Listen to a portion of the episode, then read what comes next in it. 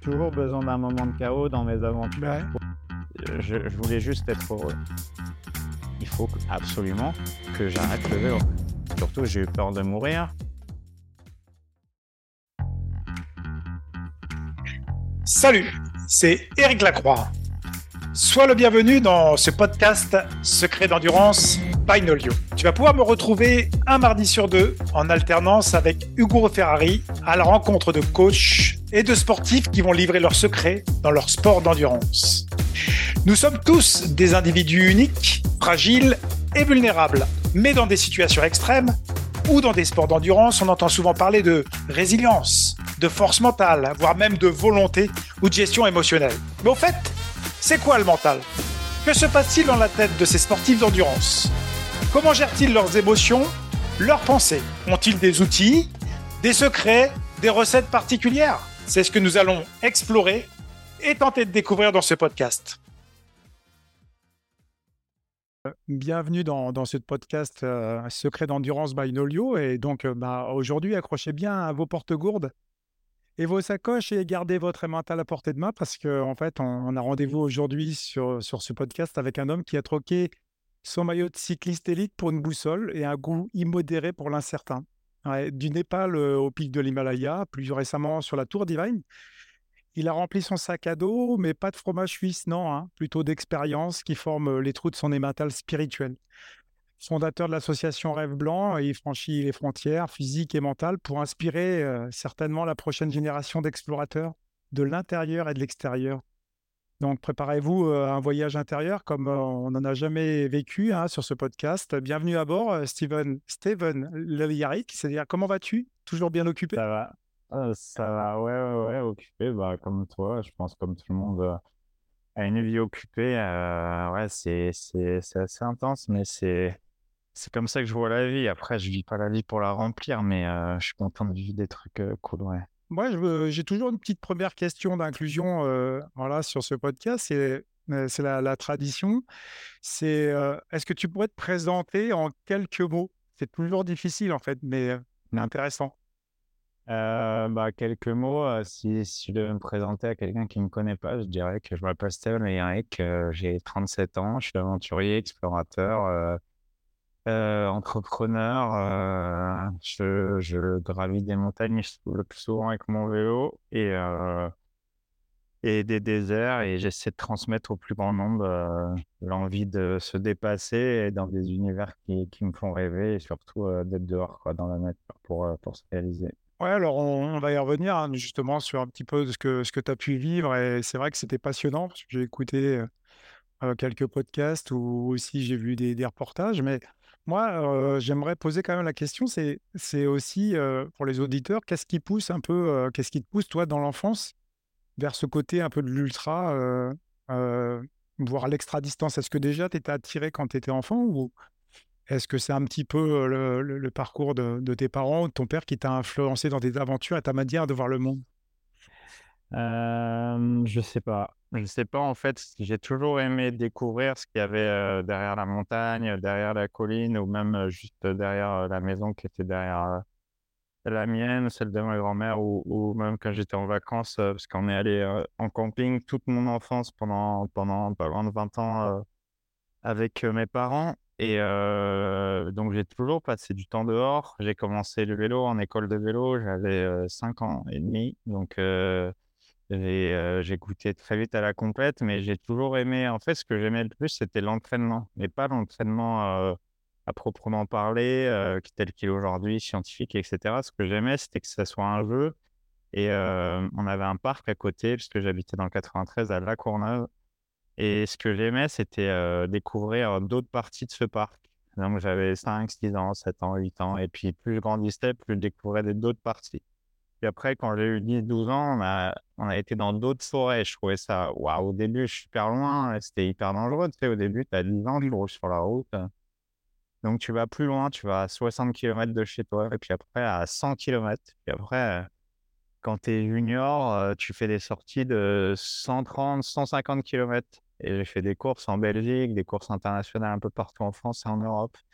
Et c'était dingue, tu vois, déjà d'aller en Espagne, d'aller en Italie, faire des courses euh, un plus haut niveau avec des coureurs qui sont différents. Et j'adorais cette rencontre avec l'autre, en fait, et découvrir des stations de ski en Italie, découvrir une autre langue. Tu vois, j'ai pas beaucoup voyagé avec mes parents, du coup, c'était c'était un peu nouveau parce qu'on n'avait pas forcément beaucoup de fric pour aller un peu partout dans le monde. Et, et c'était trop bien, tu vois, j'adorais ce truc-là. Et donc, le vélo m'a permis ça. Le vélo m'a permis un peu de m'aventurer dans les limites qui sont les miennes parce qu'aujourd'hui, je suis un je suis un aventurier, tu vois, mais surtout que je m'aventure beaucoup et j'aime beaucoup m'aventurer et c'est pas tout le temps le cas pour des sportifs de haut niveau.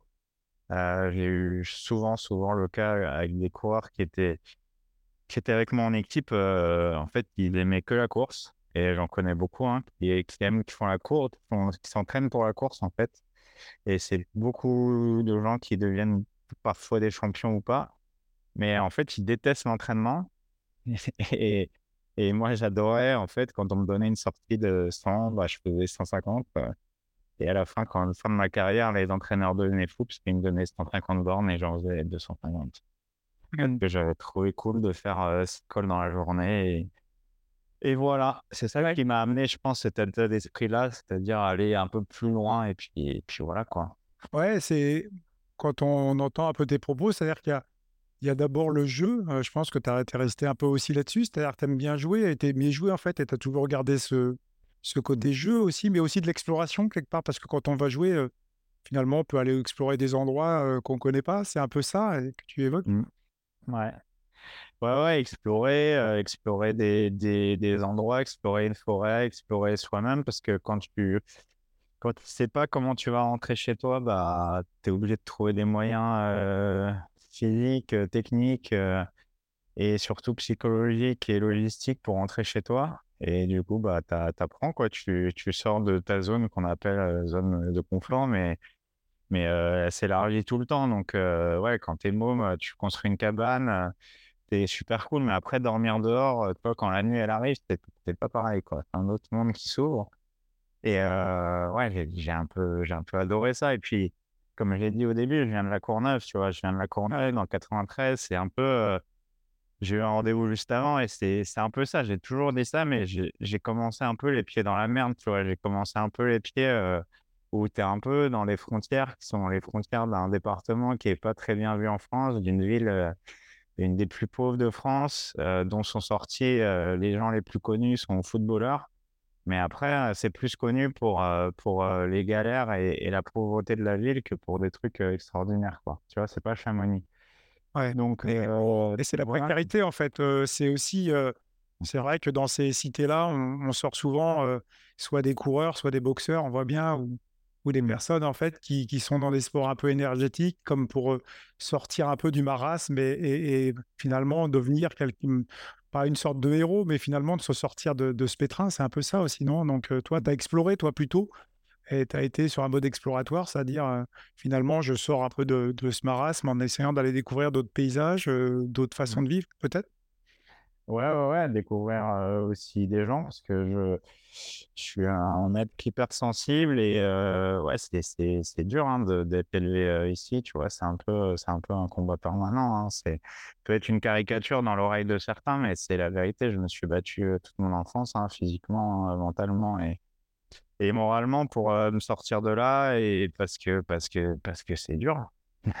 C'était c'était dur quand tu soit tu, soit tu, te bagarres pour, euh, pour, euh, pour ce que tu as euh, pas dans l'assiette, parce que c'est pas vrai, mais pour tout le reste, tu vois, c'est, les gens veulent ce que tu as toi, et toi, tu veux ce que les autres n'ont pas, et, et tout le reste, quoi. Enfin, bref. C'est, ouais. une, c'est une ambiance un peu bataille, et mmh qui, m'a, qui m'a donné un truc qui m'a servi, qui me sert parfois, et qui me dessert beaucoup à beaucoup de moments, c'est la colère. Tu vois, j'étais un moment en colère. Je suis toujours, je pense, un moment en colère. Je pense qu'il y a beaucoup de nos, des gens qui sont, euh, d'êtres humains qui sont en colère.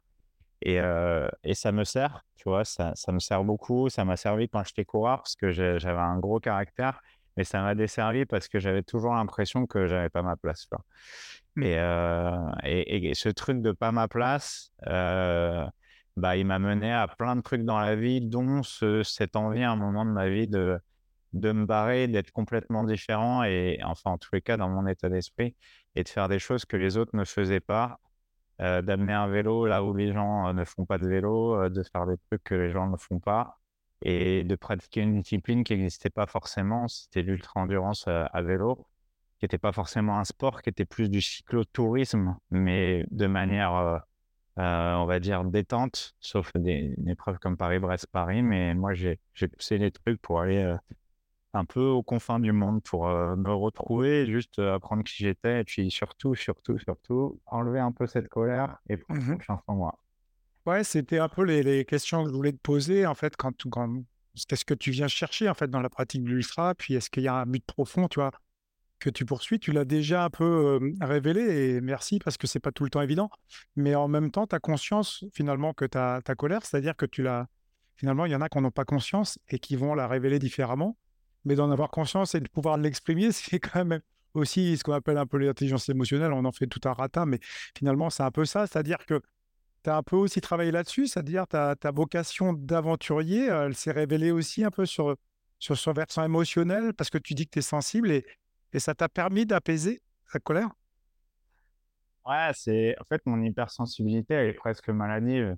Je pense que je suis je suis je suis à la limite de l'autisme à beaucoup de moments. Heu, j'ai eu un papa qui parlait pas beaucoup, qui était assez dur, heu, une maman qui m'a un peu protégé, mais qui était quand même, heu, assez heu, donc voilà quoi. Moi, j'ai appris à découvrir les humains. J'ai un papa qui avait beaucoup de charisme, qui m'invitait des fois dans des réunions, qui m'amenait avec des gens qui étaient des gros politiques, français ou internationaux et je me suis retrouvé très vite avec des adultes qui me parlaient comme, un adulte et j'ai dû comprendre des codes d'adultes et j'étais pas forcément prêt à ça et du coup, j'ai eu l'impression toute mon enfance et c'est encore le cas aujourd'hui et comme beaucoup d'humains, parce que j'ai souvent ces discussions, notamment avec, heu, Arthur que tu connais bien, mais d'être tout le temps en décalage et de pas comprendre ce qu'on m'expliquait, en fait.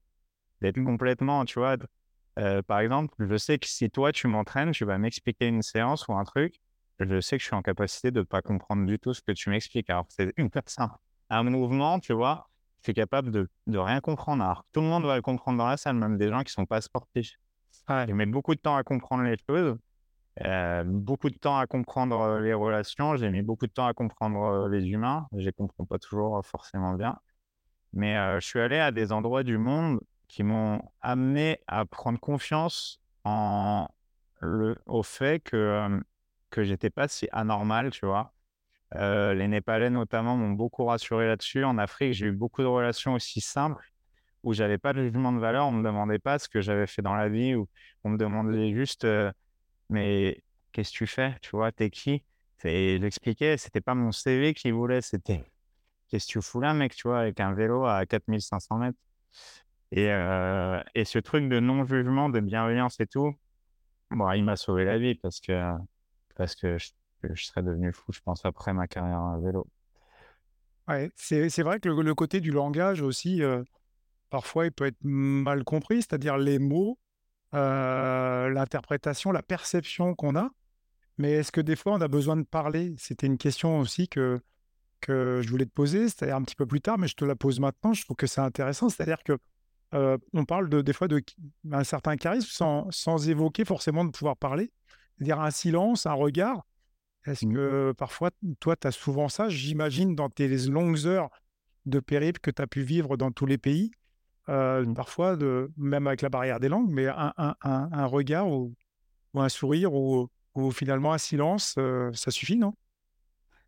Ouais, c'est sûr, partout, heu, partout dans le monde. Il y a un autre truc, dont j'ai pas parlé, c'était que j'étais un peu un cancre à l'école et enfin, j'étais pas extrêmement mauvais, mais je travaillais que ce que j'avais envie de travailler et du coup, il y a des matières où j'étais extrêmement bon, histoire, géographie et cetera. Bon, j'étais pas un surdoué, mais il y a des trucs où j'étais doué et des trucs où j'avais pas du tout envie, les mathématiques, les langues et notamment l'anglais où, j'ai eu des très mauvaises notes presque toute ma scolarité et j'ai appris l'anglais avec des Népalais, donc je parle Mmh. très mal anglais, mais j'ai appris l'anglais avec des alpinistes népalais. Heu, j'ai appris, plein de mots d'autres langues, à travers mes expéditions et il y avait pas de jugement de valeur, tu vois? c'est très français de juger sur la langue, tout ça, mais en fait, il y avait tellement de regards de bienveillance, tu vois, de, trucs. euh, tu vois, un Népalais, il peut te sauver la vie juste avec un regard, une action ou, un truc. Euh, quand tu es sur une pente euh, très engagée, sur un, sur un 6000 mètres, 7000 ou un 8000, euh, en un claquement de doigts, tu vois, tu n'as pas besoin d'expliquer pendant 15 000 heures les mouvements, qu'est-ce qu'il faut faire exactement, quoi. Et j'ai adoré ce truc un peu animal qu'ont les Népalais dans la montagne, parce que c'est de la survie. Tu vois, ils, passent leur temps dans, enfin, dans les chemins depuis euh, qu'ils sont nés. Et euh, j'ai adoré ce truc de, bah, juste, euh, viens, quoi. Tu vois, fais, fais, suis-nous et ça va le faire, quoi. Mmh Et ouais, c'était des regards, des actions, des invitations aussi, tu vois, à manger avec eux, à se poser.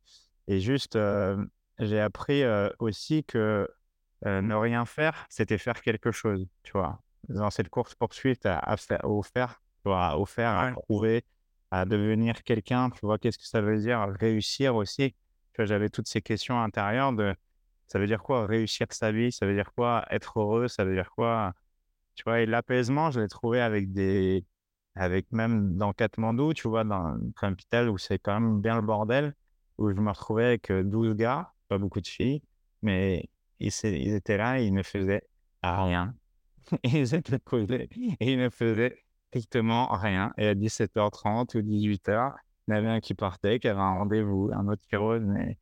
Et en fait, ce truc de, bah, c'est pas grave de ne rien faire. Et j'ai appris beaucoup de ça, en fait. Tu vois, de ce truc de, tu vois, le rapport au temps, le rapport au silence, tu vois, le rapport au, au regard, au, euh, juste passer du temps avec ces gens, ça m'a fait me dire, euh, bah, on s'en fout, en fait. Ouais, ce que ce que tu c'est mmh, super intéressant? Parce que j'ai comme l'impression que dans dans l'ultra distance, heu, on va le chercher, mais on le trouve pas forcément et toi tu le trouves. C'est-à-dire qu'à un moment on parle de décélération, tu vois? C'est, le philosophe Arnould Rosin qui parlait de ça, tu vois? La société, il y a tout le temps perpétuelle accélération, puis essayer de trouver une résonance un peu dans ce qu'on fait, de pouvoir se poser. Puis on parle même pour le cerveau, tu vois? De faire des moments de silence. Ouais. Heu, mais on fait plus trop ça, en fait, parce que même tu parlais de la performance, tu as été dans le cycliste le cycliste de de haut niveau, hein, heu, tu as Mmh. été cycliste élite. Mmh. Mais dans la performance, est-ce qu'on tu vois, j'ai l'impression que, bah, finalement, on a du mal à l'avoir parce qu'on est sollicité en permanence par les partenaires, les réseaux. On doit afficher quelque chose, mais toi, finalement, toi, tu tout ça, tu l'as mis un peu de côté, non? Bah, en, en fait, je t'ai entendu beaucoup pendant le live UT UTMB ce, euh, d'utiliser ce mot de performance. Et en fait, je suis pas d'accord avec ce mot de performance Ouais. parce que euh, je pense que un Népalais qui, qui, qui fait un chant népalais ou, euh, ou, un, ou un Corse qui fait un chant euh, de, de montagne ou, ou quelqu'un qui va te faire un discours, euh, un politique pendant 4 heures ou quelqu'un qui va te donner un cours de quelque chose, c'est une performance. Mmh Quelqu'un qui conduit un avion, un bus, quelque chose, c'est une performance, tu vois. Quelqu'un qui, euh, qui arrive à attraper son bus, c'est une performance. En fait, on est dans un monde où, où faire des choses, c'est c'est performer si tu réussis à les faire. Et la différence entre un athlète de haut niveau et des gens normaux qui font, c'est l'objectif de résultat en fait.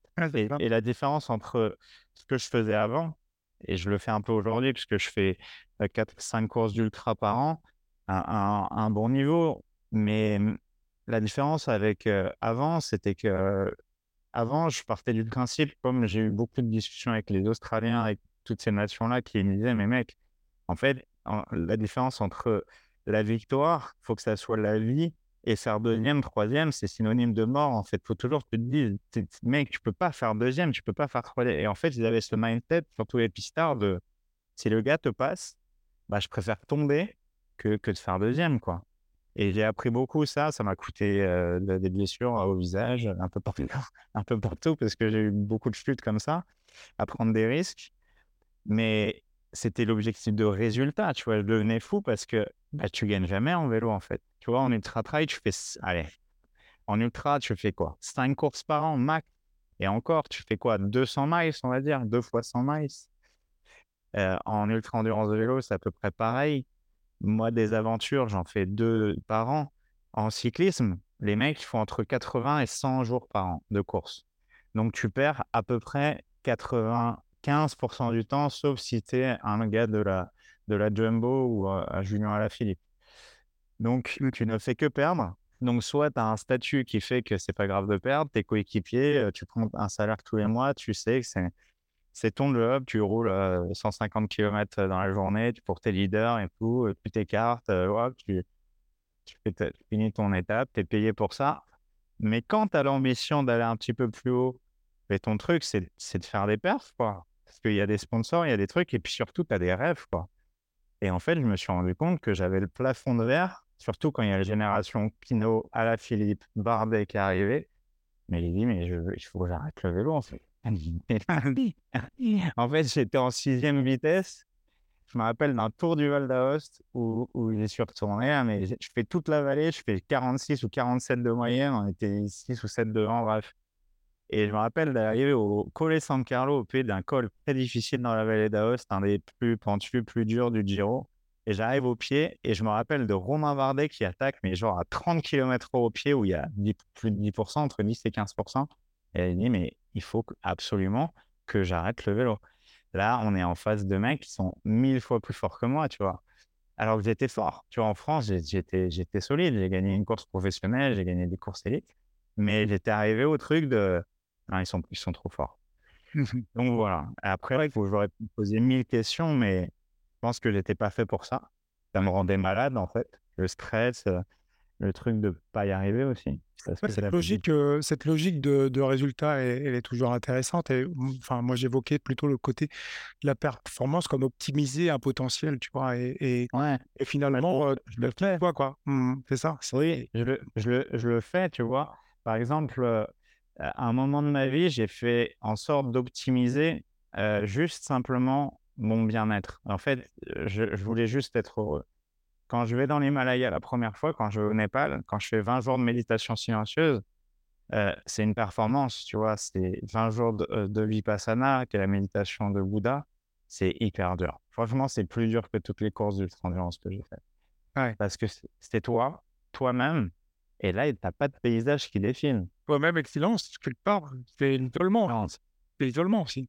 Le, le silence, l'isolement, pas d'action physique, parce qu'on est quand même des, des, gens qui avons besoin de, de certaines doses euh, hormonales, de, de ouais. de social. Et, et de et de t'as pas le droit de communiquer, de parler, de séduire, de regarder les gens dans les yeux, de marcher trop vite, de faire du yoga, de, de lire, d'écrire. Ouais, bah, justement, c'est pendant ces heures en solitaire, à, quoi tu penses? Parce que que ce soit justement par rapport à la méditation très longue, comme tu l'évoques, ou sur ton vélo, parce que tu es aussi sur ton vélo, mais mentalement, c'est dur, non? Ouais, c'est dur. C'est les personnes, les méditations mmh. je pense que ça a été encore plus dur. Ouais. Parce que, parce que tu es vraiment tout seul et tu as fait ce choix comme toutes les choses, euh, c'est toujours ce que je me dis dans n'importe quelle course aussi, c'est que j'ai choisi d'être là. Tu vois, on m'a pas forcé. Hein. Et mmh, c'est moi qui, qui, qui est le chef d'orchestre de ce projet, qui soit, soit silencieux, que ce soit une course, etc. Donc euh, maintenant, qu'est-ce qu'on fait Qu'est-ce qu'on fait de ça? On a travaillé pour ça. La seule différence, c'est que quand je fais de la méditation silencieuse, je n'avais pas d'expérience. Tu vois, je n'avais pas cette expérience, sauf l'expérience de la douleur physique, tu vois, en vélo, en course à pied, etc. Mais les mots de toute ta vie reviennent instantanément dans ton corps, au niveau du dos, au niveau des organes et ça, et, ça, ça, te ronge en fait. Et si tu acceptes pas ton passé, etc., c'est encore plus dur. Plus, plus tu t'es pensé tu les rejettes, plus tu as, mal en fait. Et tu passes à côté. Mmh. Donc voilà, mais à quoi je pense quand je fais Vipassana ou quand je fais une course d'ultra-endurance ou une aventure, c'est pas la même chose. Quand je fais une course d'ultra ou une aventure, il y a deux Steven. Il y a le Steven de, qui a 8 ans, qui est dans le waouh, waouh, qu'est-ce que c'est beau. Et ce Steven de 8 ans, il dit, mais pourquoi je transmettrai pas en instantané ce qui se passe autour de moi parce qu'il faut qu'il y ait quelqu'un qui voit ça? Et ce truc-là, ça me donne une force monumentale parce que je me dis, j'ai tellement eu ça dans ma vie, notamment je pense à ma maman, tu vois, qui a eu des AVC, je pense, parce qu'elle n'a pas fait assez de sport, elle ne s'est pas assez déplacée, elle n'a pas fait assez de choses qui pouvaient lui permettre de se détendre, etc. Je me dis, mais il y a tellement de gens dans leur canapé qui, doivent voir ça maintenant, tu vois. Et ça, ça me donne une force énorme. Et aussi l'effort et aussi la réussite ou la performance, etc. C'est le même ressort. C'est si j'arrive à changer un tout petit peu la vie de quelqu'un, tout petit peu un centimètre de la vie de quelqu'un ou lui donner envie d'aller dehors et prendre ses chaussures de course à pied ou, son vélo et d'aller faire 20 bornes ou, ou 5 bornes de course à pied, ben c'est déjà top, tu vois, j'ai déjà réussi un truc. C'est ma force. Et après, oui, j'ai mes repères de, d'anciens athlètes qui reviennent où je deviens un animal un peu euh, féroce quand il y a un mec qui me pitié et, et, je vois qu'il veut vraiment aller sur les de course. Mais, mais ce que tu évoques, c'est, euh, super intéressant et, je te le dis, hein, c'est, c'est vrai que tous les, les, petits films qu'on a pu voir et, mmh. et notamment toutes les aventures que tu as, c'est, c'est ce versant aussi quand on va dans la nature, c'est aussi ce côté de la contemplation et d'autant mmh. plus qu'il y en a vraiment besoin en ce moment. Mmh. Parce qu'on sait très bien que les débats en ce moment sont vraiment fortement liés justement à la biodiversité et au vivant. On ne pense pas au vivant. Mmh. le vivant, il est extraordinaire et des fois, on s'enferme dans des subtilités où on est un peu médiocre. Hein. on a des problèmes de riches, comme on disait tout à l'heure, on l'évoquait en off. Mmh. Et moi, je, je, voulais quand même te poser une petite question parce que j'ai entendu sur, sur, sur une, course récente, hein, c'est la traversée des, États-Unis hein, sur, mmh. sur la, Tour Divide, notamment à 4300 km du Canada, je crois. Voilà, justement, traverser tous les États-Unis. Tu évoquais, on verra aussi autre chose, mais là, sur le, côté du, manque de lien social mmh. dans ces aventures, ça a l'air d'être difficile mentalement. Et alors, moi, je suis par exemple dans l'ultra-trail, mais c'est vrai que les gens, ils sont 20 heures, 30 heures, mais il y a les, les, postes d'assistance, de mmh. ravitaillement, de tout ça. Il y a beaucoup de lien social. Alors que toi, tu n'en as pas, en fait. Tu es tout mmh seul pendant des heures et des heures. C'est pas difficile, ça? C'est super difficile. En fait, il y a, je, me, rappelle de beaucoup de moments où, où, j'arrive notamment au chalet de, de trailers, c'était le chalet Compressport, où, où je discute avec des trailers qui se posent, je vois dans leur regard, mais pourquoi il fait ça en fait? Parce qu'il n'y a pas d'intérêt, il n'y a pas de télé, il n'y a pas de truc, tout seul dans la pampa. Et il n'y a pas de public sur au Triangle de l'Amitié qui m'attend au fin fond des États-Unis. Mais en fait, c'est l'intention première de la Tour Divide, par exemple. Hein, c'est de relier le Canada et le Nouveau-Mexique, tu vois. C'est d'aller à la frontière en vélo le plus vite possible. C'est une des courses les plus vieilles du monde. Et en fait, je rêvais des États-Unis. J'avais envie de traverser ce pays, qui est quand même un pays presque continent, quoi. Et essayer de comprendre cette culture, tu vois. Parce que pour les Américains, nous, l'Europe, on est un pays, quoi. eux, ils sont un pays, ils sont un pays continent, et nous, on est un pays. Les Européens, c'est l'autre côté de l'Atlantique. Et, et en fait, j'ai été hyper, hyper frustré, j'ai été hyper déçu et surtout, ça a été hyper dur parce que je n'ai pas eu personne pendant hyper longtemps. J'ai cassé un de mes téléphones, donc j'avais plus de relation avec aucune personne de mon entourage ni aucune personne que je ne connais. hyper longtemps, excuse-moi, c'est c'est quoi par exemple? Parce que bah, c'est là qui se représentent pas, il y en a pour eux, de hyper longtemps, c'est trois heures. Hein. Non, ouais, non, on parle de 10 jours. 10 jours sans communication avec l'extérieur. Et euh, j'ai déjà fait plus dans ma vie. J'ai traversé des univers comme le lac Baïkal, etc., ou, d'autres choses en Afrique notamment. Mais tu vois, par exemple, quand je traverse la Namibie, je me dis, il y a un village qui est à 200 km. Tu vois, dans 200 km, je vais rencontrer un peuple ou des gens que je n'ai jamais vus et que je suis sûr vont être super euh, euh, toucher ou en tous les cas, ça va les faire rigoler de voir un gars arriver en vélo dans, notre tribu ou notre village. Et je sais que c'est cette simple heure que je vais passer avec eux, ou des fois beaucoup plus, ou dans l'Himalaya, c'était pareil. Je sais que ça va changer ma vie. Mais dans, aux États-Unis, là, la traversée de la Tour d'Ivry, t'es vraiment tout seul, quoi. Après, beaucoup d'autres euh, avec qui j'en ai parlé après, parce que j'ai l'impression d'avoir vécu un cauchemar, alors que beaucoup de gens ont vécu un truc euh, super et ils ont vu des stations-service euh, tous les 150 km. Mais moi, c'est pas ça, c'est cette solitude de même quand tu vois un gars à une station-service, c'est comme quand tu vas chez McDonald's où le gars il a l'écouteur et en même temps il a le, il y a ceux qui, qui viennent en self-service et ils te parlent en même temps, mais en même temps il a un troisième coup de téléphone de la personne qui colle il commande le troisième truc. Et là, tu lui parles et tu sens que elle te, elle te dit, comme beaucoup d'Américains, les choses super gentiment, mais elle en a rien à foutre de toi, quoi. Et moi, j'avais juste besoin de parler à quelqu'un. Donc, ça m'arrivait des nuits de rester à côté du comptoir de station-service, puisque c'est les seuls moments que tu croises. Il est 3 heures du matin Euh, j'étais à une ville qui s'appelle Cuba et je me rappellerai toute ma vie d'être assis comme ça. J'avais envie de pleurer. Et la dame, elle a senti que j'étais vraiment dans le mal, quoi. Mais comme un junkie, hein. Sauf qu'un junkie qui fait 400 km par jour, qui dort pas. Et, et je lui demandais juste de pouvoir dormir dans les toilettes, quoi. Et elle m'a autorisé des toilettes qui fonctionnaient, hein. C'est-à-dire qu'il y a des gens qui ont fait leurs besoins à 15 cm de ma tête pendant 4 heures, mon temps de sommeil, quoi. Et ce moment-là, avec cette dame, je m'en souviendrai toute ma vie parce qu'elle m'a offert un café à, à, moins d'un dollar, je crois. Mmh. Mais ça m'a touché parce que je me suis dit, euh, ouais, je crois qu'elle a vu que c'était pas au top, quoi. Et pendant tout ce temps-là, franchement, 10 jours, sans communication, sans rien, je me suis vraiment dit, euh, bah, je vais pas faire ça pendant longtemps, quoi.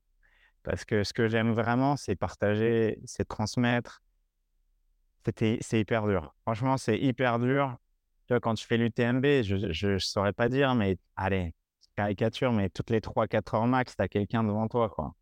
Ou, ou, euh ou, la PTL, tu l'as fait la PTL d'ailleurs? Ouais, j'ai fait, fait la PTL. Euh ouais, ouais, la petite Léon.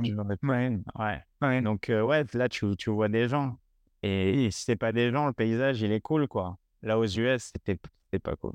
Quand tu as vent de mmh. passe, tu es sur la route 66 et tu vois le panneau, il y a marqué 200 miles. Au début, je n'avais pas compris le truc de miles, kilomètres. Tu vois, j'avais pas bien, j'étais pas très bon en calcul mental, mais j'ai très vite compris. Au bout de 10 jours, tu as compris que les miles, c'était beaucoup plus long que les kilomètres.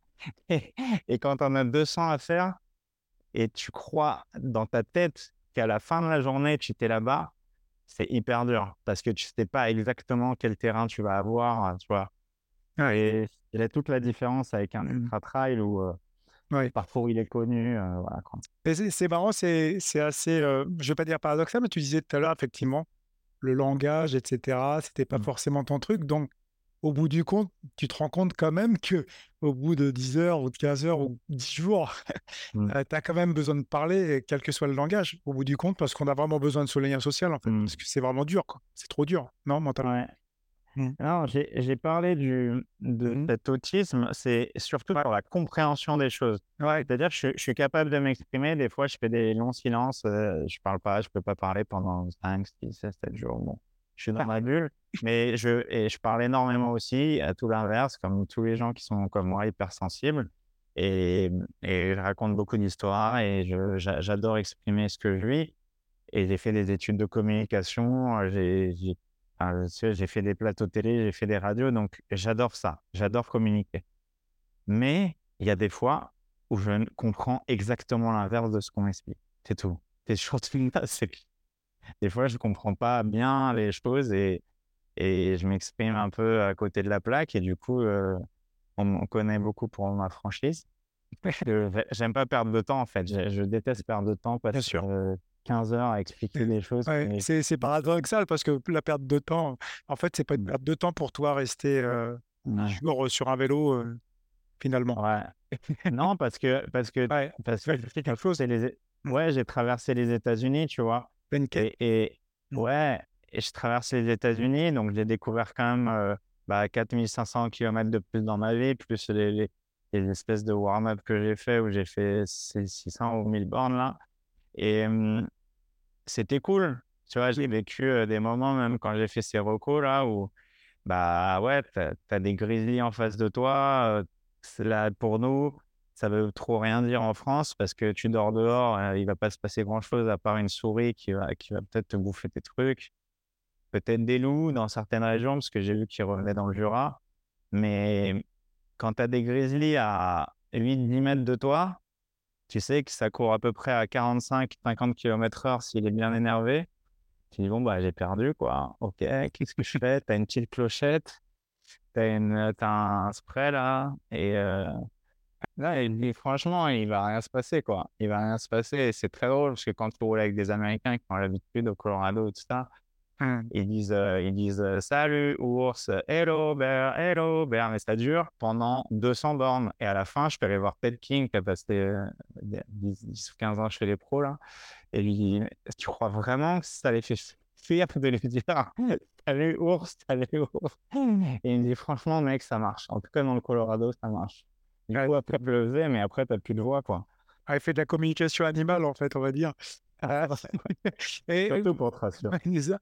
Euh, là, on est ouais, aussi dans, dans un podcast tu sais, qui, qui parle de mental. On en parle depuis tout Mmh. à l'heure, en fait, au bout du compte, parce que euh, c'est, c'est, euh, on, est, on se sonne toujours un peu, mais finalement, tout est, lieu, tout est relié. euh, Le physique et le corps, l'esprit, tout, euh, c'est une sorte d'alignement. Moi, j'avais une question parce qu'on parle effectivement des fois euh, que le cerveau, à un moment donné, peut être vraiment en stress. Et est-ce que tu as déjà, euh, toi, atteint un point de rupture en fait euh, mental pendant une de tes aventures? Vraiment, c'était borderline. Bon, j'ai entendu par exemple l'expérience douloureuse sur, euh, sur les, aux USA avec le refus d'entrée, hein, t'en as parlé. Mais est-ce que c'est ça vraiment qui, tu vois, sur cette rupture à un moment donné où, où vraiment c'est plus que borderline? Mmh. Et comment toi, tu as pu réagir par rapport à ça? Comment tu t'es recentré un peu? Ouais, en fait, j'ai toujours besoin d'un moment de chaos dans mes aventures Ouais. pour euh, mettre du sens dans ce que je fais et me dire, euh, me recentrer et me dire, euh, ok, j'ai eu ce truc-là et maintenant c'est, on va se concentrer, Stéphane, quoi. Parce que ce truc de la frontière américaine, voilà, pour info, je me suis fait bloquer euh, sur une des courses les plus dures du monde. C'est comme si un gars, euh, bon, bref, il est sur la Western States ou il passe une border ou sur l'UTMB, il passe euh, la Suisse et il y a un gars à l'entrée qui lui dit, euh, mec, tu, tu, tu passes pas, quoi. Je suis désolé, mec, t'es américain, mais comme si on avait stoppé le gym et on lui disait, mec, je suis vraiment désolé, mais tu n'as pas tes papiers en règle. Et moi, j'étais allé en Iran, bref, j'étais allé dans, dans plusieurs pays qui sont pas très bien vus par les États-Unis. Et donc, on m'a bloqué en pleine course et euh, c'était très dur de voir passer euh, 50 concurrents devant moi euh, alors que j'étais dans les, dans les 5-6 premiers. Donc, donc voilà. Mais ouais, ouais, en aventure, j'ai eu des moments, des moments durs, des, des moments comme par exemple dans l'Himalaya où, où on avait des journées très longues, où chaque jour, en fait, j'ai passé le- tout le début avec un garçon qui s'appelle Nga Wang, d'Awa Sherpa, qui est, qui est, qui est un très bon dans sa discipline. Il est spécialiste de, ce genre de projet à vélo, etc. Il avait déjà fait une partie du Great Himalaya Trail, qui est une trace euh, très dure dans l'Himalaya, qui se fait normalement à pied. Et moi, j'avais décidé de la faire en vélo. Et euh, on arrive à plusieurs en- enchaînements de passes, qui, des, des cols qui sont à plus de 5000 mètres, qui passent à peu près normalement quand c'est sec. Mais c'est comme si au Grand Col Ferret, je ne l'ai jamais fait de manière hivernale, mais c'est comme si au Grand Col Ferret, en gros, il y avait 2,50 m de neige pendant l'UTMB. Je pense que ça n'est jamais arrivé, mais moi, j'ai passé plusieurs cols, dont un col s'appelle Lumba Sumba Pass au Népal, au Népal, qui est vraiment à la frontière tibétaine. Et il y a 2,50 m de neige. J'ai mon vélo sur le dos. Ça fait 17 heures que je le porte. Je dois aller à peu près à 50 km. Et en 17 heures, je pense que j'ai fait à peu près 30 km. Et je regarde euh, mon donc Narang, hein, mon, pote Narang, et je lui dis, mec, c'est quoi le deal là? Et il y avait des pierres qui tombaient en permanence, des pierres de plusieurs tonnes, hein, qui tombaient en permanence parce que ça fondait. Et moi, je regardais les pierres tomber, je les entendais, je regardais une garande, je voyais la vitesse à laquelle j'allais, c'est-à-dire entre 1 et 3 km heure, le vélo sur le dos à 4005, 3000, enfin entre 4005 et 5005. Et, et j'ai eu peur, quoi. J'ai eu peur de pas réussir, mais surtout, j'ai eu peur de mourir. J'ai senti que la nature était plus forte que moi. J'ai senti aussi que bah, Nawang était plus fort que moi hein, en, en très haute montagne, en très haute altitude. Et, c'est dur, c'est dur d'enchaîner ces journées-là parce que j'étais épuisé. Et là, je devenais fou en fait, en haute altitude, au-dessus de 5005, 6000. Euh, bah, quand tu vas très vite, tu deviens dingue, quoi. Ça, ça faisait 25 jours que j'étais parti. L'aventure a duré euh, 51 jours au total. J'étais à la moitié. Il me restait 70% du parcours. J'étais à la moitié du temps que je m'étais donné et surtout la moitié du budget parce que ça coûte Mmh. chaque journée. Bien sûr.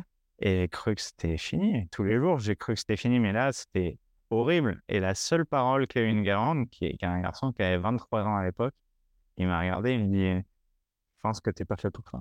Et là, en fait, il y a le mec de La Courneuve qui est arrivé dans ma tête et je lui ai dit Mais mec, tu sais pas qui je suis en fait. Je vais t'expliquer en 5 secondes. Et je l'ai attrapé, je l'ai soulevé, je lui ai dit Mec, en fait, je vais t'expliquer. Si toi, t'es contre moi, Tout le monde est contre moi. Je n'ai que toi, Garant. Tu n'as que moi. On n'est que tous les deux. Alors, tu vas faire un choix. Soit tu te casses tout de suite, tu rentres chez toi, tu fais ton truc. Moi, je vais continuer cette aventure et j'irai au bout. Tu crois pas en moi, il n'y a pas de problème. Il n'y a personne qui a jamais cru en moi dans ma vie. Moi, je vais aller au bout. Tu fais ce que tu veux. Cinq secondes après, il se met à genoux. Il me dit, mais mec, il faut que tu saches. You are like God for me. Il me dit, tu es comme Dieu. Pour moi, tu es comme Dieu. Il me dit, c'est pas ça que j'attends de toi. Ce que je veux, c'est qu'on aille au bout. Il me dit, mec, on est en train de devenir fou on est en train de devenir. Je lui dis, je le sais, mais arrête. Je lui dis, arrête de faire ton môme de 5 ans.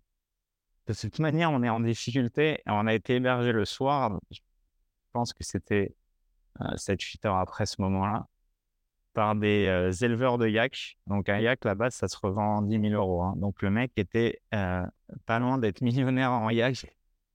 Il dormait sous une bâche bleue que tu peux trouver dans n'importe quel magasin de bricolage ici avec quatre bouts de bois. J'ai dormi sur un tas de bois, je me suis explosé le dos. Ils m'ont proposé à manger 15 fois, mais j'étais tellement mort que je pouvais pas me réveiller. Et on a dormi là, tu vois, et on a continué notre vie. Et le lendemain, tout avait disparu, cette colère, etc. Parce que c'était trop dur, tu vois. C'était tellement dur que bah, y avait, ça servait à rien de rajouter des problèmes dans, dans, ce, dans ce truc qui était déjà une grande montagne à parcourir. Mais justement, de ce chaos que tu vas chercher là, j'ai l'impression que justement, on, va le chercher quand même quelque part.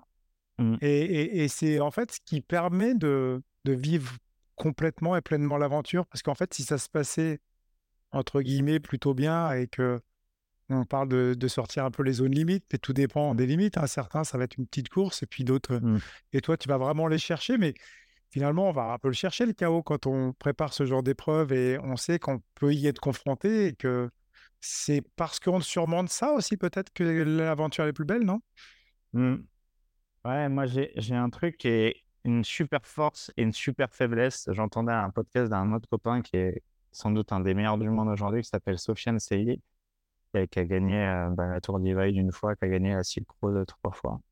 Et il disait un truc et en fait, je lui ai dit ça avant la course, avant la Silk Road qu'on a fait là au Kyrgyzstan il y a, il trois semaines, un mois. Je lui ai dit, mais mec, ce qui est dingue, c'est que toi et moi, on est vraiment des cancres. On est vraiment les plus mauvais élèves de la course. Et en fait, c'est ce qui nous sauve parce que je ne supporte pas étudier, par exemple, reconnaître le parcours d'une course à chaque fois que je l'ai fait ou chaque fois que j'ai reconnu des parties. Sur cette partie, je trouvais ça encore plus dur, tu vois. Alors, je comprends que sur un UTMB, ça soit indispensable parce que tu as des repères, tu vois, tu as des repères de pose de pied. Il est comment le terrain cette année, Tu vois, je sais qu'à la folie, j'ai cette vision, ce truc, cette émotion, cette odeur. J'adore ça. Le seul truc, c'est que quand ça dure 10 jours, quand tu l'as déjà vécu très longtemps, je te promets que revenir là, tu sais ce qui t'attend. Waouh! Alors, soit tu le vois de manière positive, mais ça peut être hyper dur, tu vois. Et en fait, on s'est rendu compte avec, euh, avec Sofiane qu'à un moment de la course, au CP1 de la Silk Road, on croise Sébastien Breuer, qui était champion d'Europe de VTT marathon. Donc, le gars est une machine et on le croise. Et je dis, putain, mec, il, il abandonne déjà. Je dis, mais il est déjà en train de bâcher. Et en fait, la vérité, c'était que le CP était à 10 bornes il avait juste touché le CP. En fait, on repassait par la même route. Mais on n'avait tellement pas étudié, tu vois. Il y a des fois, en fait, tout ça pour dire que je suis un mauvais élève. je cherche le chaos et des fois, je, fais exprès de ne pas étudier pour découvrir la vérité. La, la connerie que j'ai fait, des fois, me rend service, des fois, ne me rend pas du tout service. Le truc des États-Unis, ça m'a pas du tout rendu service. Mais des fois, j'ai cette fraîcheur, psychologique de me dire, je ne sais pas ce qui va se passer en fait. Et je m'attends à rien. Justement, c'est un peu paradoxal parce que des fois, euh, on voit beaucoup de personnes, si tu veux, euh, faire un des scénarios sur les ultras notamment. Mmh sur l'ultra-distance en disant tout va bien se passer, mais en fait, ils vont payer très cher une épreuve, en sachant que c'est certainement que ça va mal se passer aussi, parce qu'on ne peut mmh. pas tout contrôler. Et en fait, il faut contrôler une sorte de tout, mais finalement, des fois, laisser un peu du, une sorte de, petite lâcher-prise. Moi, je dois te poser une question aussi, parce que justement, dans, dans, le côté mental, tu parles d'audace. Et moi, je trouve que c'est intéressant parce que c'est un mot qu'on n'utilise pas beaucoup dans, dans, le côté mental, mais comme le, courage de tenter l'originalité. Je trouve ça mmh. sympa. Est-ce que tu, tu peux nous dire un petit peu, tu vois, c'est quoi la chose la plus audacieuse en fait que, que tu as pu faire déjà, puis aussi que tu envisages un peu dans le futur, pourquoi pas? Je ne sais pas si je suis audacieux, je ne sais pas si je suis. Mais en tout cas, tu vois, dans tu le- parles d'audace. Mmh. Oui, je parle, je parle d'audace parce que, parce que je, je trouve ça audacieux d'avoir l'ambition de traverser l'Himalaya en vélo Mmh. ou, ou bien farfelu. En fait, cette audace, elle vient de, de tenter, tu vois? Quand je dis que j'étais pas fait pour le vélo, je pense que j'étais pas forcément fait pour le vélo, mais euh, euh, venir de la Courneuve et gagner une course élite ou traverser l'Himalaya, bah, je trouve qu'à un moment de ma vie, j'ai eu de l'audace. J'ai eu l'audace de me barrer, d'aller en sport-études, euh, d'aller faire de la méditation silencieuse au Népal, de traverser l'Himalaya, de traverser le lac Baïkal. Tout ça, c'est de l'audace parce que dans, dans le terme audace, c'est j'ai peur, mais j'y vais, tu vois. Et au fond, au fond, j'en ai rien à faire, tu vois, parce que j'ai rien à perdre. Et l'audace, elle part de là, pour moi, c'est vas-y, mec, tu vois, vas-y, prends tes chaussures. Les gens, ils me demandent, mais, mais c'est quoi la clé pour commencer? Bah, barre-toi, prends un sac à dos et vas-y, quoi. Va déjà en montagne, va, va passer du temps en montagne, va essayer de faire des choses, essaie de te réaliser, essaie de faire un tour du Mont Blanc, un GR20, un truc, essaie juste de faire, tu vois. Et l'audace, elle part de ça. Ensuite, l'audace, c'est de vouloir mettre des caméras là on ne voulait pas mettre des caméras, c'est-à-dire dans l'Himalaya ou, ou quand je fais Paris-Dakar à vélo, euh, euh, dans le Sahara, bah, j'ai, mis des caméras, je me suis mis en exposition, euh, j'ai pleuré à la caméra, tu vois, j'ai pleuré devant les gens. Des super-héros qui pleurent, des aventuriers qui pleurent, enfin, aujourd'hui, cite-moi des noms, mais j'en connais pas beaucoup, tu vois. Et j'ai l'audace de me montrer à poil, tu vois, parce que ça, c'est se montrer à poil, je trouve, pleurer pour un homme devant la caméra dans notre monde, il y a 20 ans, c'était encore moins bien vu, mais j'ai ce truc-là, tu vois. Après, je, je pense que je suis moins audacieux euh, qu'un aventurier de 1950 qui décidait de traverser l'Antarctique euh, Ouais. avec euh, 150 chiens de traîneau, euh, en disant la vérité, qui en tue à peu près 80% et qui réussit. Et voilà, je suis moins aventureux qu'un Jean-Louis Etienne ou que les plus grands explorateurs de, de- des anciens temps ou les, les premières personnes qui ont mis des, des, des petits euh, piolets en haut des, des sommets, tu vois. Ouais. Ah, Mais en même temps, c'est c'est ça que j'aime. Ce que j'aime, c'est la découverte. Tu vois, je pense que l'ultra-endurance à vélo, ça va devenir le, notre trail running à nous. Tu vois, je pense qu'on va devenir un peu le trail running de demain, notamment off-road. Et, et je pense qu'on a beaucoup à apprendre des trailers. Je, je vois beaucoup de, de, de- de- tu vois, j'ai suivi votre live hein, et beaucoup de, de focus sur les statistiques. Tu as vu les temps de pause, tu as vu les trucs. Ouais. Oui, oui, mais une courte nef et 8 minutes de pause, tu vois, à Courmayeur. Je ne suis pas sûr qu'il y ait des vérités. Je pense qu'il faut aller vite, mais je pense qu'il faut revenir à soi des fois et dire Ok, mec, ok, là, il faut se poser. La différence entre Courtenay, euh, un, un, un Arthur, un Jim ou, euh, ou un Blanchard qui est aujourd'hui euh, Formule 1 avec, euh, avec Alix des, des ravitaux, tu vois, c'est que tu vois, ça va être 19 secondes ou, euh, ou 56 secondes ou 1 minute 16. Bah moi, ça va être 1h16. tu vois, ou ça va être, euh, tu prends 4 heures pour dormir. Parce que si je dors pas pendant 10 jours, bah je meurs en fait. Ou si je meurs pas, je suis complètement inconscient et j'ai des chutes. Ouais, est-ce qu'on n'est pas justement dans les des extrêmes un peu différentes? C'est-à-dire qu'il y a de l'extrême d'aventure que tu évoquais, c'est-à-dire aller faire des premiers sommets et il y a des gens qui sont malheureusement décédés, hein, par rapport à ça et qui, de leur passion, sont partis dans l'extrême, mais on reste toujours dans l'extrême parce qu'après on est dans l'extrême de performance au bout du compte où là, ça va être des des parcours et comme tu l'évoques, on va optimiser, on va contrôler un petit peu et on va même opposer à à monsieur et madame tout le monde l'extrême de masse en fait parce que Heu, bah, faire l'UTMB pour tout le monde, c'est c'est une extrême de masse faire le grand raid, heu, c'est le proposer, mais c'est quand même un peu plus contrôlé, c'est quand même un peu sécurisé. Il y a pas une mise en danger et c'est là où tu évoquais le fait que toi, en fait, à un moment donné, tu as besoin peut-être d'aller plus de l'extrême d'aventure. J'ai l'impression quand même de te retrouver quand même face à toi-même, vraiment dans des grosses difficultés, dans des éléments de chaos et c'est ce qui te permet aussi, toi, de vivre pleinement, non? Ouais, ça me, ça me remet à moi-même, quoi. C'est, c'est une histoire de retour au temps aussi. Ouais, Parce que généralement, quand je fais des aventures, euh, j'ai adoré hein, faire la Race Cross France, euh, faire Race Cross Belgium. Je suis passé par des endroits que je connaissais, d'autres que je connaissais moins, mais 80% de, voire 90 de, de ces endroits, je les connaissais. Surtout, ça passait par des routes. Mais euh, quand tu es au Kyrgyzstan, j'arrive à la deuxième nuit, je suis en 5, 6e position. J'ai sommeil, super sommeil, alors que normalement, c'est pas le cas à ce moment-là. Mais on vient de monter, euh, je crois, plus de 2200 ou 2300 mètres de D+, très rapidement. On vient de pousser le vélo pendant 3-4 heures pour les meilleurs. Les autres, derrière, ont poussé pendant 15-16 heures, tu vois. Et, et, je suis en difficulté, quoi. Et je dors dans une cabane euh, avec des gens. En fait, c'est un monde de ouais, 10-12 ans, je pense, qui, qui m'a fait rentrer. Parce que je, je, me suis allongé à côté de leur cabane et ils avaient des chèvres. Et je me suis posé là en me disant, au moins, je suis en sécurité, quoi. Et en fait, il m'a dit de venir à l'intérieur et j'ai dormi collé à cette famille. Hein, le truc, il faisait 4 mètres carrés. Donc, tu pouvais pas mettre plus de 6 corps. Et on était allongé par terre. Et ce moment-là, je sais que je ne le retrouverai pas sur l'UTMB, sur la TDS ou sur la Diac, tu vois. Et ces moments-là, j'en ai 10, 15, 20 par course, des fois beaucoup plus dans l'Himalaya, sur une aventure de 50 jours. Mais ce truc de, de moment présent, parce qu'on parle beaucoup de ça, mais là, c'est vraiment ce moment-là, c'était incroyable. ces moments-là, j'ai du mal à les filmer même. Parce que j'ai tellement envie de les vivre et de les, tu vois, de les imprimer dans mon cerveau, dans mon cœur et tout, et de me dire, ouais, j'ai vécu ça, tu vois. Ça, c'est fort. Ça, c'est fort parce que, ou les Imba, ou les Maasai qui me disent, il faut que tu restes avec nous, reste avec nous, tu vas voir, on va t'apprendre plein de choses. Bah ça, ça, ils font pas ça pour l'argent, hein, tu vois, ils, veulent juste, ça leur plaît que je sois avec eux. je les fais rire et eux, ils me font rire et, et, on rigole et on partage des trucs et on apprend ensemble, tu vois.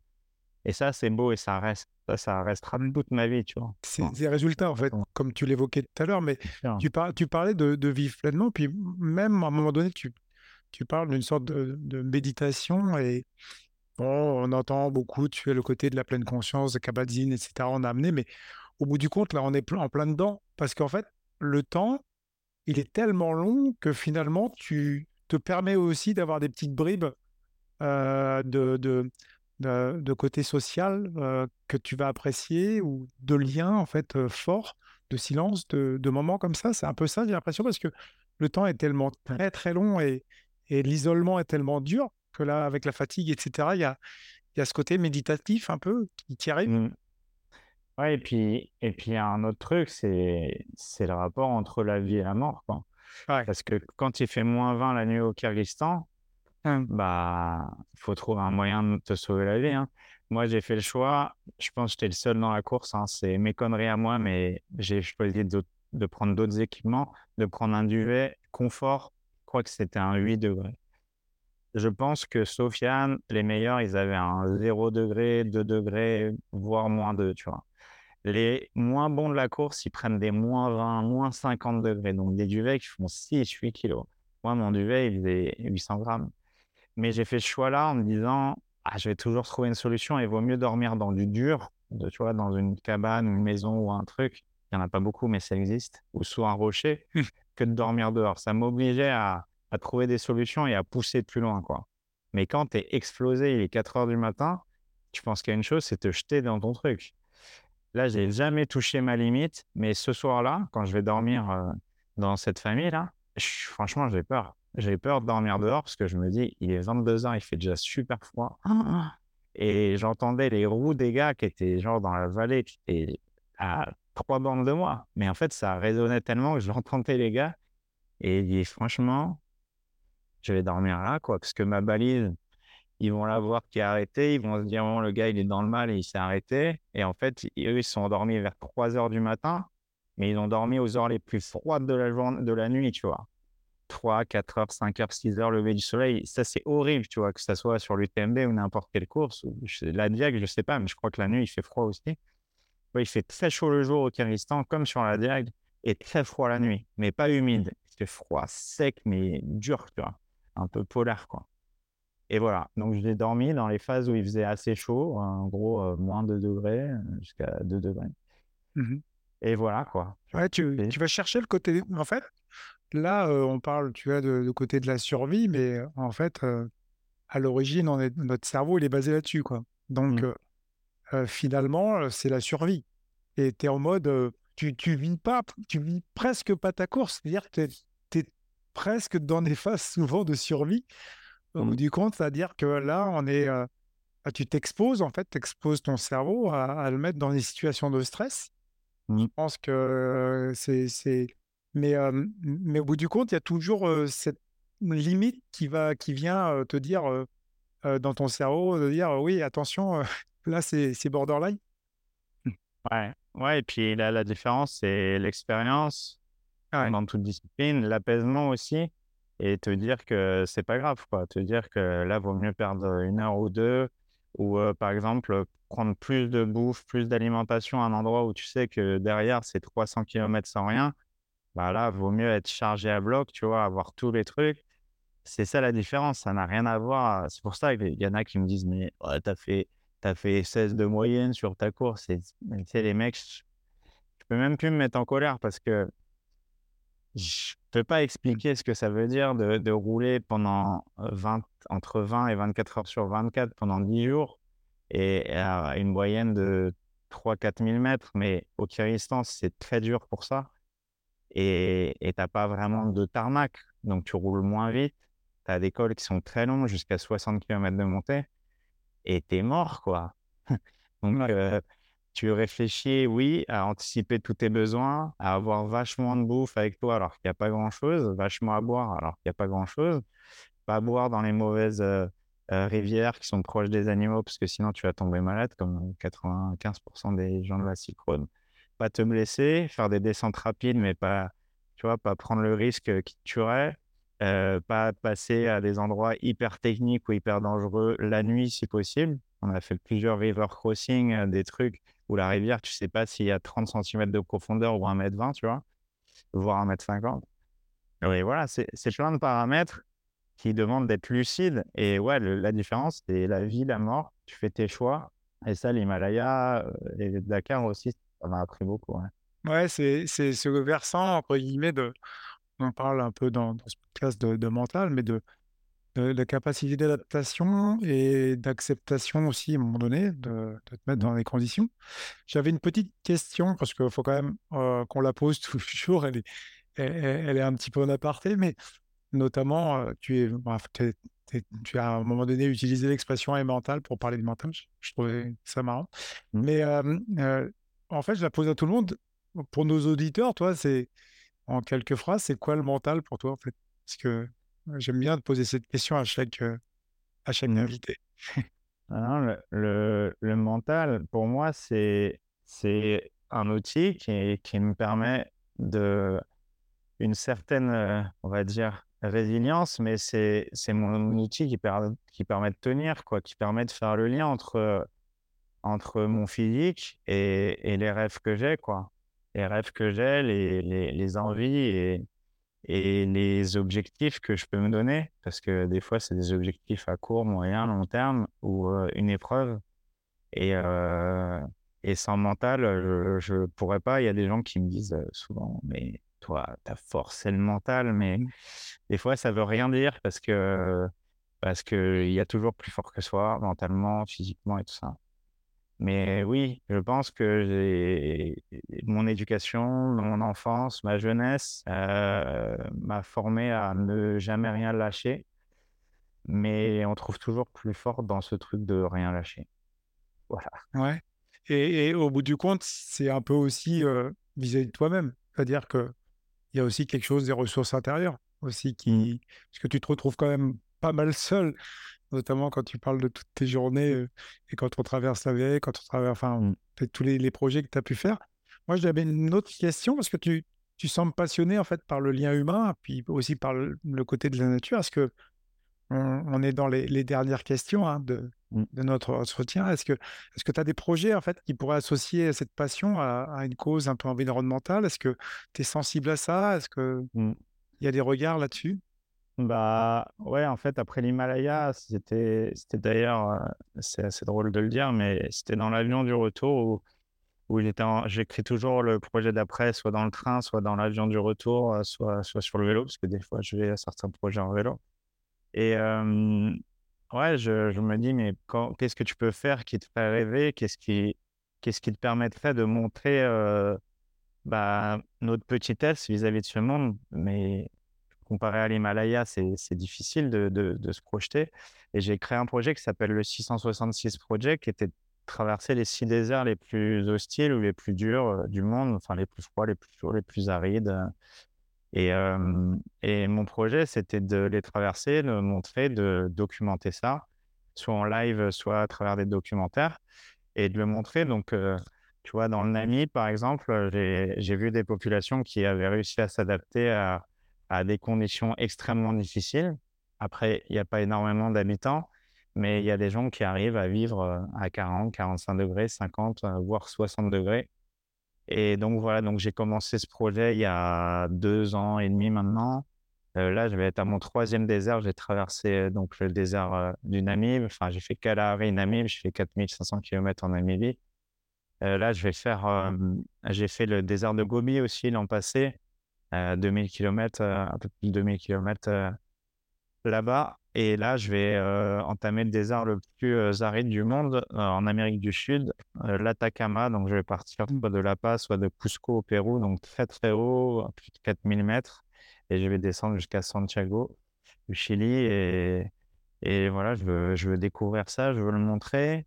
Euh, je pars du principe aussi qu'on est dans un monde de communication, d'image. Et j'ai envie de montrer, ça parle souvent beaucoup plus aux gens euh, même si euh, le vocal est hyper important. J'écoute beaucoup de podcasts dans mes aventures, mais je suis très touché par les images, en fait, par la beauté de ce monde. Et l'Himalaya, c'était ça. C'était montrer euh, l'histoire d'un d'un petit môme de banlieue qui traverse l'Himalaya, qui, qui a ce rêve-là, ça s'appelait Rêve d'Himalaya. Et là, c'est pareil, c'est montrer des paysages extraordinaires, des animaux euh, en Namibie qui sont extraordinaires aussi.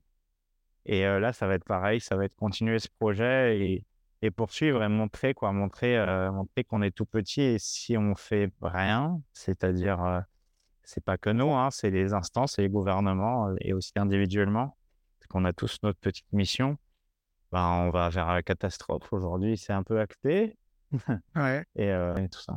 Et c'est de montrer aussi que finalement, nous, euh, on va, on va aller survivre hein, dans, dans ces... Mm. Mais qu'il y en a qui y vivent, en fait, Mm. dans des conditions extrêmes, et notamment, que ce soit des fortes chaleurs, des, des grands Mm. froids ou des conditions vraiment extrêmes. Nous, en fait, on, bah, toi, aventurier, tu vas traverser, tu vas essayer d'y survivre, mais eux, ils y vivent, en fait. C'est un peu ça aussi.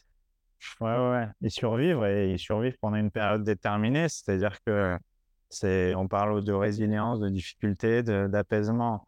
Mais oui, mais c'est 10 jours, mec, tu vois, c'est, ou sur, une course euh, de trail, euh, bah, c'est rarement plus de, de 5 jours ou 10 jours pour les très, très, longues. Et sinon, c'est 20 heures, 24 heures, 50 heures. Et moi, quand c'est 10 jours, 15 jours, 20 jours ou 50 jours, c'est dur, mais c'est 50 jours de ma vie. Euh, Il y en a, c'est toute leur vie. En fait, le truc, c'est que c'est pas du tout la même chose. C'est-à-dire que l'acceptation, bah, elle est là depuis très longtemps, depuis voire même toujours. Et quand tu parles de, de réchauffement climatique ou de dérèglement climatique à ces populations-là, certaines rigolent, certaines disent que c'est Dieu ou c'est la montagne qui donne ces réponses, parce que leur Dieu, c'est la montagne d'à côté pour euh, les Maasai, par exemple.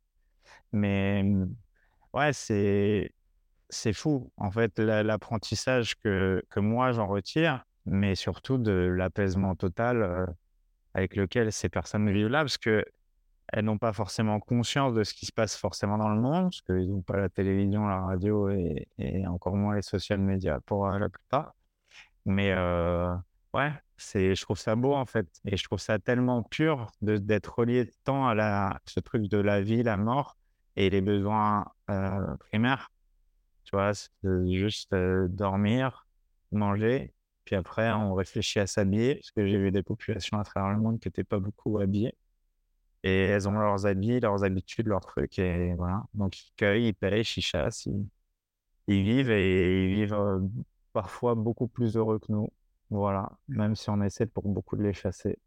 C'est vrai que les perceptions sont, sont Mm. différentes. Euh, moi, il me reste euh, deux, deux- deux petites questions hein, pour, et, et- et notamment le- sur les, sur les courses qui, que, que tu vas euh, certainement faire prochainement, puisque tu en as fait déjà beaucoup et c'est passionnant. hein. Moi, je, je trouve passionnant les, les défis personnels. Parce que quand tu parles de défis personnels, est-ce que déjà tu, tu te fixes des objectifs précis et comment un peu tu choisis tes, tes, tes aventures? Est-ce que c'est plutôt un coup de cœur ou un long processus de réflexion, tu vois?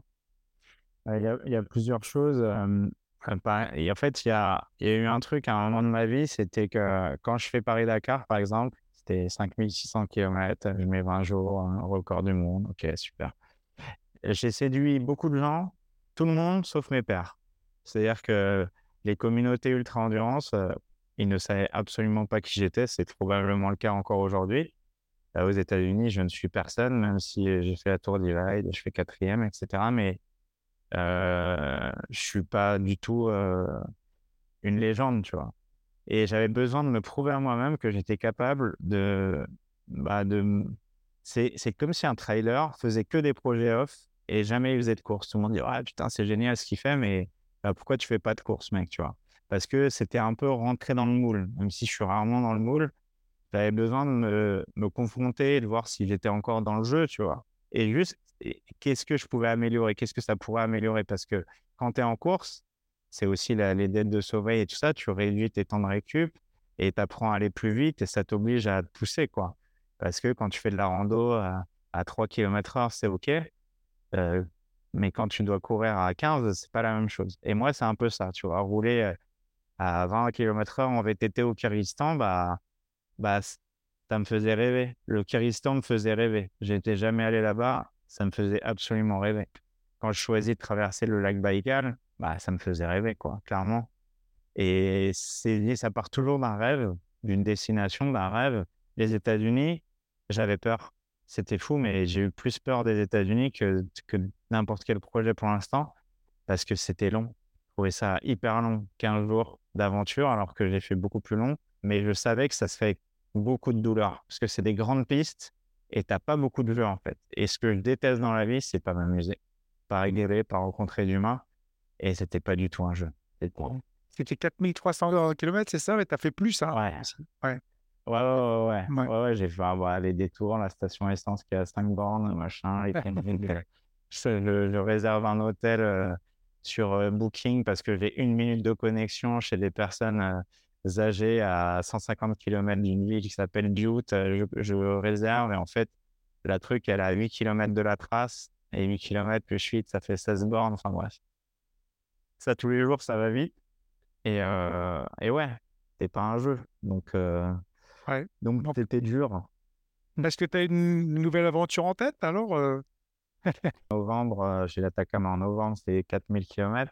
C'est pas une Ouais. course, mais qui est, qui est un projet euh, comme ça. Mais j'ai, en fait, j'ai un truc dans la tête, ça fait deux ans. euh, quand je suis arrivé dans ce milieu, j'étais un peu en confiance en me disant, pense que je suis capable de gagner une course internationale dans, les, dans la première année.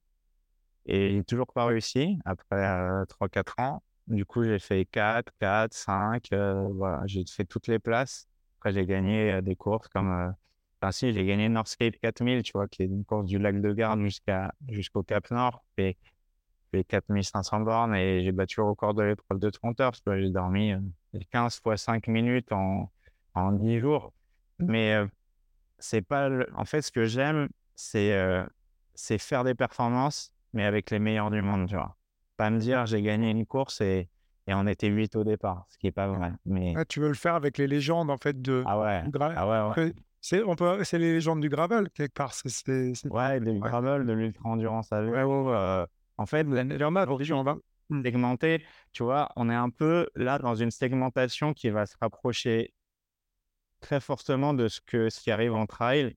C'est-à-dire, euh, il y a les Golden Trail où les, là, c'est plus du coureur de caricature, mais on n'est pas loin de ça, de 50 km à, à 70, 80 qui vont très très vite, tu vois, qui, qui sont capables de faire des marathons extrêmement rapides. Après, tu as des coureurs de 100K, CCC, etc. Et après, tu as les coureurs de, de 100 miles. Et moi, les coureurs de 100 miles, nous, c'était nos coureurs. Ah oui, il y a les coureurs de PTL, de Tour des Ouais, aussi, les tours des géants, comme il y a eu là, ce week-end. donc, euh, donc voilà, tu vois, c'est. Et moi, c'est, je suis plus dans ces trucs de Tour des géants, Tour des glaciers, de l'ultra. Mes courses, elles font entre 1000 et 4500 km, voire plus. Et, et c'est long, quoi. Et il y a des courses maintenant de gravel qui font entre 100 et 200 km, qui sont extrêmement rapides. Et tu as beaucoup d'anciens pros et des pros actuels qui participent parce qu'il y a des prize money qui sont énormes aux États-Unis, de l'ordre de, 10, 15, 20 000 euros par course, qui n'existent pas sur des courses pro sur route. Hein. Mais il y a beaucoup d'argent, il y a beaucoup de sponsors qui foncent là-dedans et qui, qui, un format qui est cool. Mais aujourd'hui, je suis un papy, quoi, pour ce, je vais y aller, euh, je vais faire 15e. C'est génial, mais ça va pas changer ma vie. Mes partenaires, ils s'en foutent. Moi, euh, je vais pas être frustré, mais je vais prendre une claque. J'aurais payé euh, un billet d'avion, j'aurais consommé du carburant euh, en l'air et, et, voilà. Et surtout, j'aurais fait 150 bornes, tu vois. si je prends un billet d'avion, c'est pour faire 5 à 7 000 ou 10 000 km dans un pays, quoi. Un peu ça, aujourd'hui, ma vision du truc.